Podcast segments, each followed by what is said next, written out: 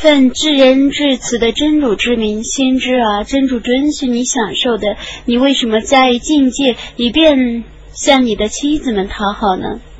真主是至赦的，是至慈的，真主却为你们规定熟世之。真主是你们的保佑者，他是全知的，是至睿的。当时，先知把一句话秘秘密的告诉他的一个妻子，他既转告了别人。而真主使先知知道他的秘密已被泄露的时候，他使他认识一部分，而隐诺一部分。当他既泄露告诉他的时候，他说：“谁告诉你这件事的？”他说：“是全知的、彻知的主告诉我的。”如果你们俩向真主悔罪，那么你们俩的悔罪是应当的。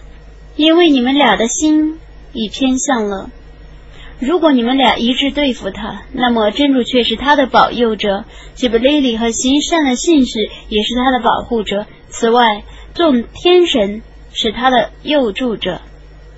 如果他休了你们，他的主或许将以胜过你们的妻子补偿他。他们是顺主的。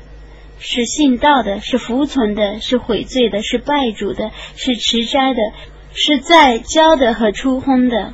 信道的人们啊，你们当为自身和家属而预防那以人和食为燃料的火星。主持火星的是许多残忍而严厉的天神，他们不违背真主的命令，他们执行自己所奉的命令。不信道的人们啊，今日你们不要托辞，你们只受自己行为的报酬。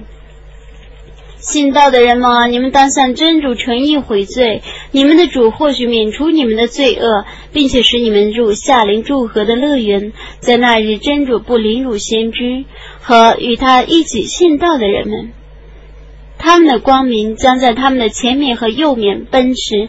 他们将说：“我们的主啊，求你完成给我们的光明，求你收佑我们，你对于万事是全能的。”先知啊，你当与不信道的人们和违信的人们奋斗，当以严厉的态度对待他们。他们的归宿是火狱，那归宿真恶劣。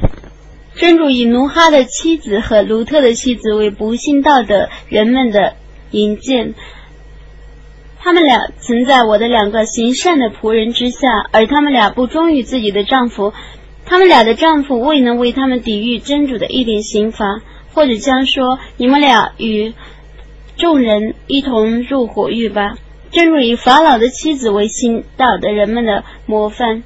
当时他曾说：“我的主啊，求你在你那里为我建筑一所房子的乐园，求你拯救我脱离法老和他的罪行，求你拯救我脱离不义的民众。”真主又以伊姆兰的女儿玛丽莲为信道的人们的模范。